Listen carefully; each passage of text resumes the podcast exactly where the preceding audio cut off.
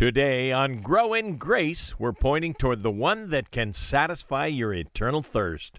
When you recognize you have a thirst, he's not talking about the normal thirst that we all have for moisture. He's talking about a thirst for meaning, a thirst for knowledge, a thirst for understanding. Why am I here? Where am I going? Is there anything after this life? Jesus said, if you thirst for that, come. Invitation. God is saying, come, have a relationship with me, and then drink, take in me. Zion now built with hands, and in this place dwell with man. Sick be healed and the crippled stand, singing hallelujah. My kingdom built with the blood of my son, selfless sacrifice for everyone. Faith, hope, love, and harmony. World know me by your love. There are some times in life when nothing but a tall glass of water will satisfy our thirst. Not soda, milk, or even sport drink, right? Well, today on Grow in Grace, we'll see that only living water can quench our spiritual thirst. And maybe that's what you're in need of today, as you're empty, dry, and thirsty. Pastor Ed Ray takes us now to John chapter 7 with more about the water formulated by God to quench our spiritual thirst. The Gospel of John, chapter 7, verse 37, this morning, as we work our way through the Bible verse by verse. On that last day, that great day of the feast, Jesus stood and cried out, saying, If anyone thirsts, let him come to me and drink. He who believes in me, on the scripture, as the scripture has said, out of his heart will flow rivers of living water. But thus he spoke concerning the Spirit, whom those believing in him would receive. For the Holy Spirit was not yet given because Jesus was not yet glorified. Therefore, many from the crowd, when they heard this saying, said, Truly, this is the prophet. Others said, This is the Christ. But someone said, Will the Christ come out of Galilee? Has not the scripture said that the Christ comes from the seed of David and from the town of Bethlehem where David was? So there was a division among the people because of Jesus. Now, some of them wanted to take him, but no one laid hands on him. When the officers, the temple police, came back to the chief priests and Pharisees, they said to them, Why have you not brought Jesus? They were sent to go arrest him. The officers answered, No man ever spoke like this man. Then the Pharisees answered and said, Are you deceived? Have any of the rulers of the Pharisees believed in him? But this crowd does not know the law. It's cursed. But Nicodemus, he who came to Jesus by night, being one of them, said to them, Does our law judge a man before it hears him and knows what he is doing? They answered and said to him, Are you also from Galilee? Search and look, for no prophet has arisen out of Galilee. Are you sure? And everyone went to his own house. Let's stop there and pray. Lord, we thank you for your word. We thank you that you have set down for us the very words that left your mouth so that we might study it and we might grow in the wonder and the knowledge of you. Teach us now. Send your spirit to teach us so that we might draw closer to you. In Jesus' name we pray. And all of God's people agreed by saying, Amen. Rivers, plural, of living water coming out of you. I love the story about the old preacher from Mississippi who was giving his yearly sermon against the evils of alcohol. And he said, If I had all the beer in the world, I would pour it in the river. And the crowd said, Amen. Preach it, Pastor. He said, If I had all the wine in the world, I would pour it into the river. Amen. Amen. If I had all the whiskey in the world, I would pour it in the river. Hallelujah. Good word. Sermon was over. He sat down. So the choir director came up and he said, For our closing song, please turn to page 365. We shall sing, Shall We Gather at the River? now, I'm not recommending that river to you, but I am recommending that you go to the river that Jesus is talking about here. Now, if you've been traveling through the Gospel of John with us, all of chapter 7 takes place during a important feast day a day when Jews, males 20 years old and older, if they were within traveling distance of Jerusalem, had to come to Jerusalem for the feast. It was originally seven days long, and then they added a day, so it's an eight day feast. And it's there that Jesus came from Galilee, a significant trip when you were walking 70 miles. But he came there because he also was required to be there. And he comes during the feast all alone and it's the Feast of Tabernacles. Now, it's also called Sukkoth and booths and tents and lean tos because the people would go out of their houses and live in these like lean tos for eight nights. That particular feast closes out on the eighth day with everyone sleeping for a week, basically under the stars and the mom and dad would use that time to talk to the children and tell them the story of the Exodus 40 years. Very important feast, kind of like Thanksgiving. It's in the fall, and it's in thankfulness for the harvest, for the food that God had provided. So at this feast, there's two symbols, two very important things that are done for them that remind them of this exodus. Number one, these booths, these lean tos with palm fronds or willow branches on the top, and then water.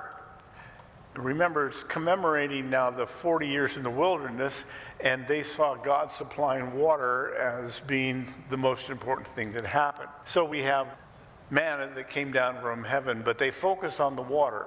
And so since it was 400 years before this time, for 400 years, every fall, the high priest would go down to that pool. That is the pool of Siloam. And it is coming out from a tunnel that King Hezekiah built. It wasn't very far from the Temple Mount. And so it's about three blocks. He'll take a golden pitcher and fill it up with water, and then he'll walk in a procession. That's the, and they go from there to this site. And this is the steps that go up to the Temple Mount. Of course, the temple's not there now, but you can see the archway that Jesus would have walked through. Now, we always stop there because it's one of the few places in Israel you can say, wow, Jesus was right here. I mean, he might have been 10 foot over there or 12 foot over here, but these steps are in fact carved out of the bedrock. So you can say these are the very places, the very place that Jesus put his foot, if you will. And it's not like, you know, especially blessed or something, or you turn into a pumpkin if you stand there. That would be a mixing of metaphors. That's, I think that's Cinderella mixed with Jesus, sorry. But it's a thrill. You need to go to Israel. And all of the New Testament, all the whole Bible will open up to you when you start reading about it and you realize you were standing there looking at it. So that's what's happening here. Last day of the feast, they would do this procession of about three blocks, high priest leading it, flute players, people singing the Hallel Psalms. That's Psalm 113 through 118. And we don't know what the melody line was like, but we know the words. They're recorded, of course, in the book of Psalms. And they would get there, and he would stop, and his pitcher would be empty. On the eighth day, there's no water. And this to remind the people that they didn't have any water out in the Sinai, but that God supplied. And so it's this day that Jesus comes up, and it's commemorating Numbers chapter 20, verse 10. When they were in the Exodus, Moses and Aaron gathered the congregation together before the rock. You remember there was a rock that spewed out water after Moses hit it. And he said to them, this is the second time it happened. It happens twice on the Exodus. He said, he said to them, Hear now, you rebels, literally idiots. Hear now, you morons. Must we bring water out of this rock like Moses could do it? And then Moses lifted up his hand and he struck the rock twice with his rod, and water came out abundantly. And the congregation and their animals drank. But God said, Moses, you need to come to my office. We got a couple of things to talk about. Because he was supposed to speak to the rock the second time. So God does everything in order. And the first time he, sm- he would smite the rock, which the Messiah would be beaten. And the second time is to represent you and I being able to speak to the rock and water comes out. That's exactly what we're looking at here. So Jesus comes up on the last day of the festival after they had marched around for seven times to remind them of the Jericho march around the city of Jericho, all the symbolism going on. But they were silent on the second day until a trumpet was blown. And that last day is the day that it's being described. There are two sections to this part, pretty simple that rivers bring life, the first section, and that rivers bring change in the second section. It's really speaking about you, about me. Jesus is going to say, if you believe in him, if you confess your sins and surrender to him, then the Holy Spirit will come into you, and out of you will come rivers of living water.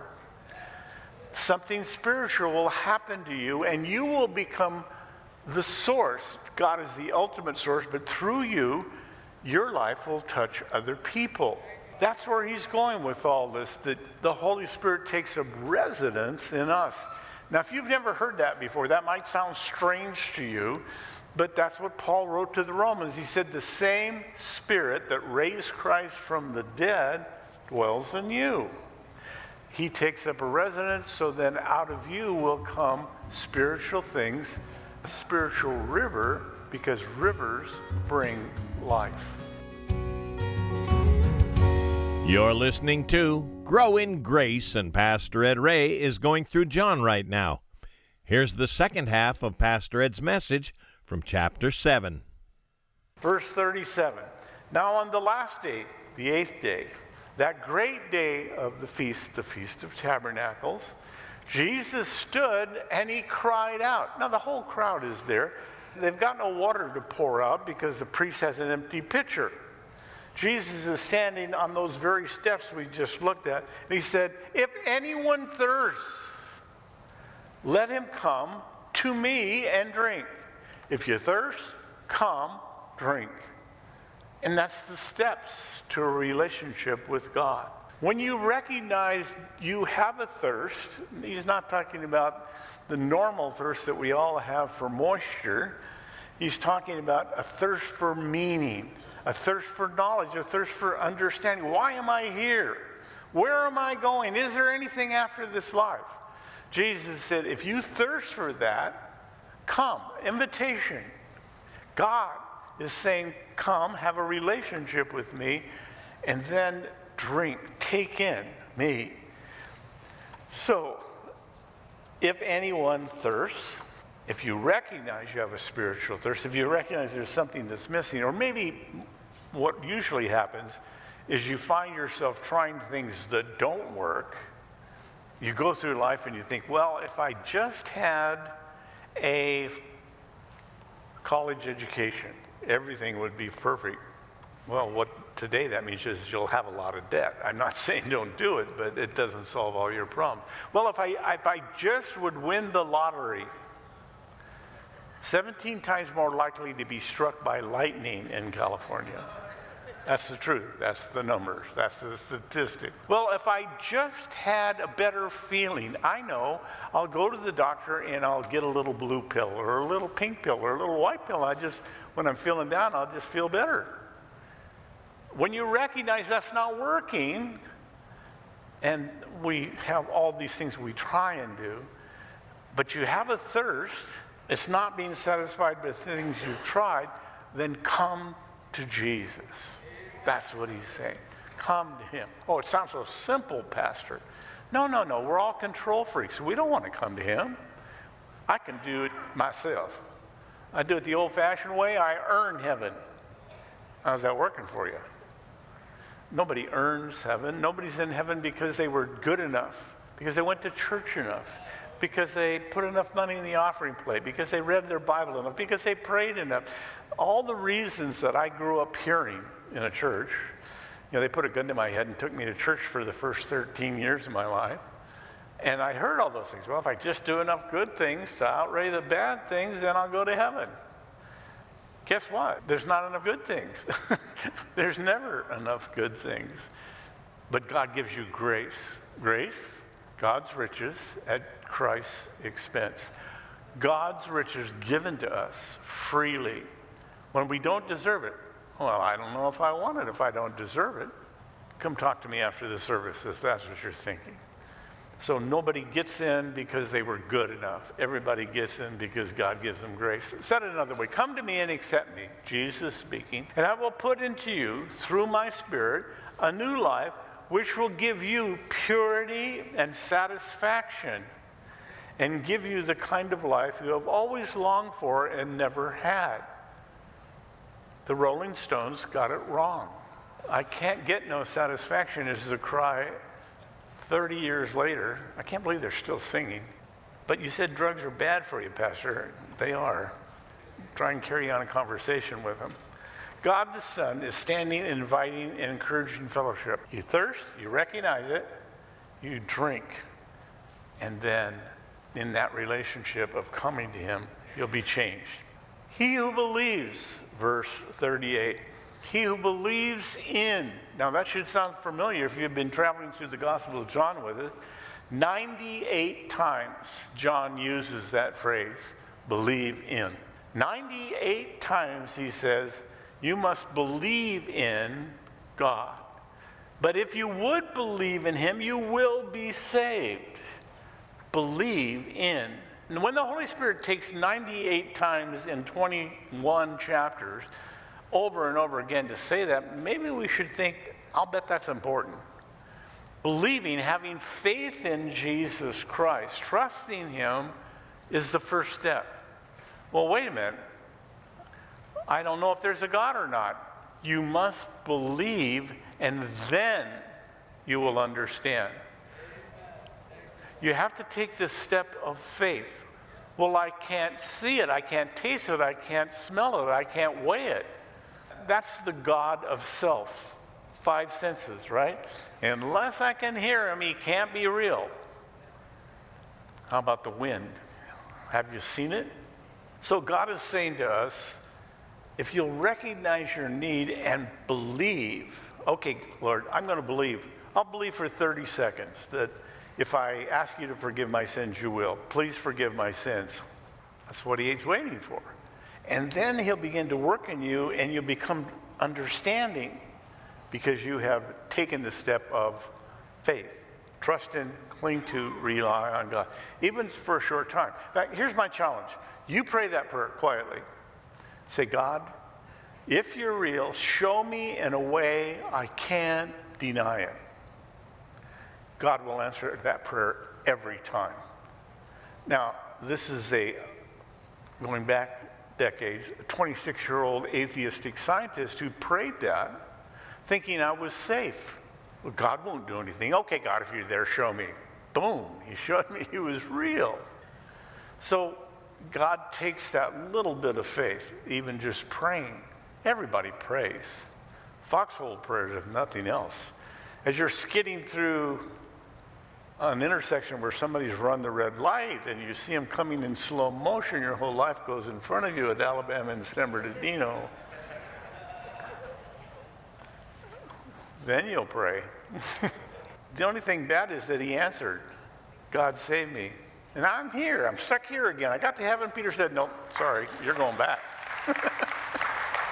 if some of your visitors, I got in a horrendous accident. A guy ran a red light and crushed my truck out, leaving church on a Saturday night.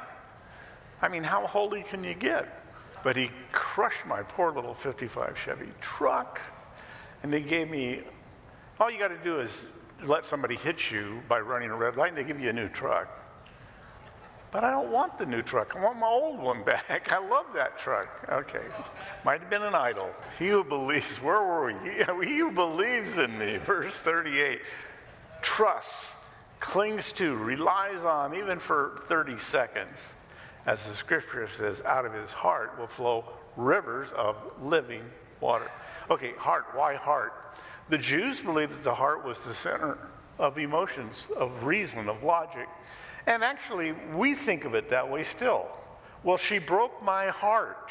We still use it. We know that it's, you know, eight inches off. It's in your brain, but we say heart. And it came from out of the innermost being, out of who you really are, will come this river of living water. Living water. Living water is water that was not stagnant. So you go to Israel, they still have cisterns, and they would, if they're going to build a house, they'll cut out a, about a three foot square block, three foot down a cube, cut it off and lift it up, and that would be the cornerstone for your house. And you'd keep doing that until you dug out a cistern.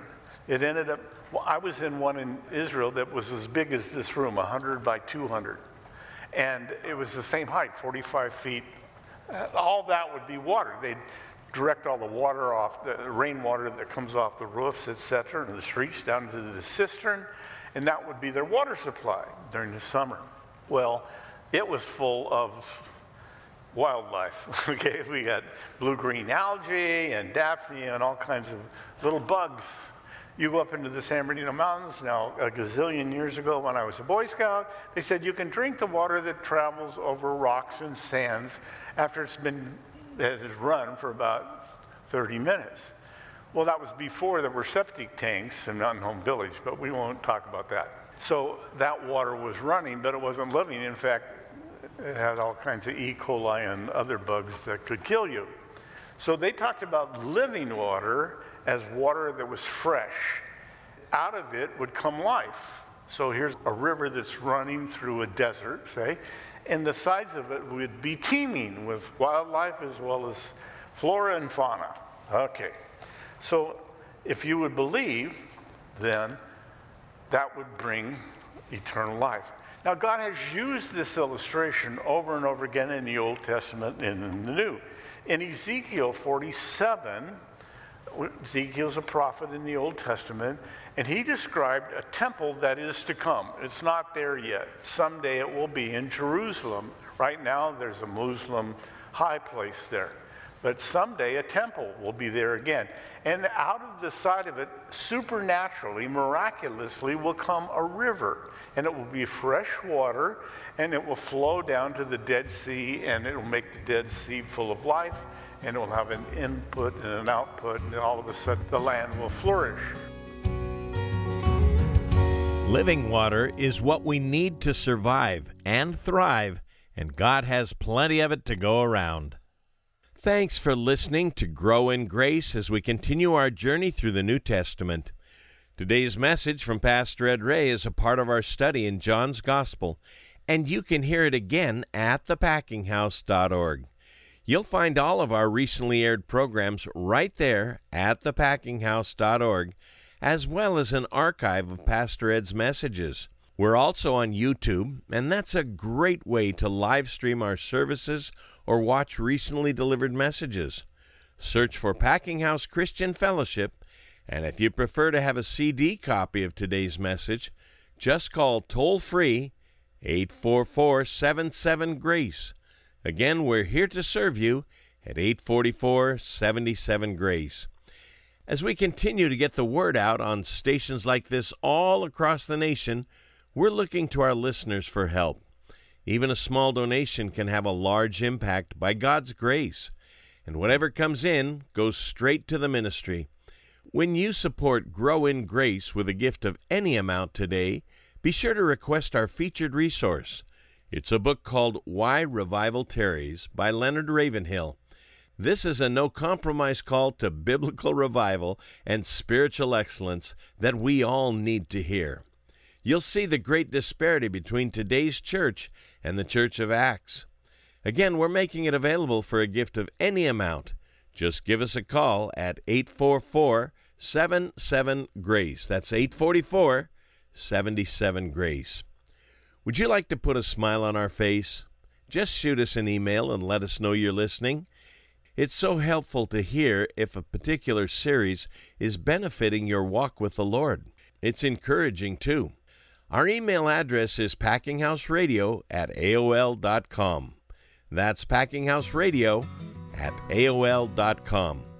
We have another study to look forward to in the Gospel of John next time on Grow in Grace with Pastor Ed Ray. We'll see you then. This program is listener supported and brought to you by the Packing House Christian Fellowship in Redlands, California. And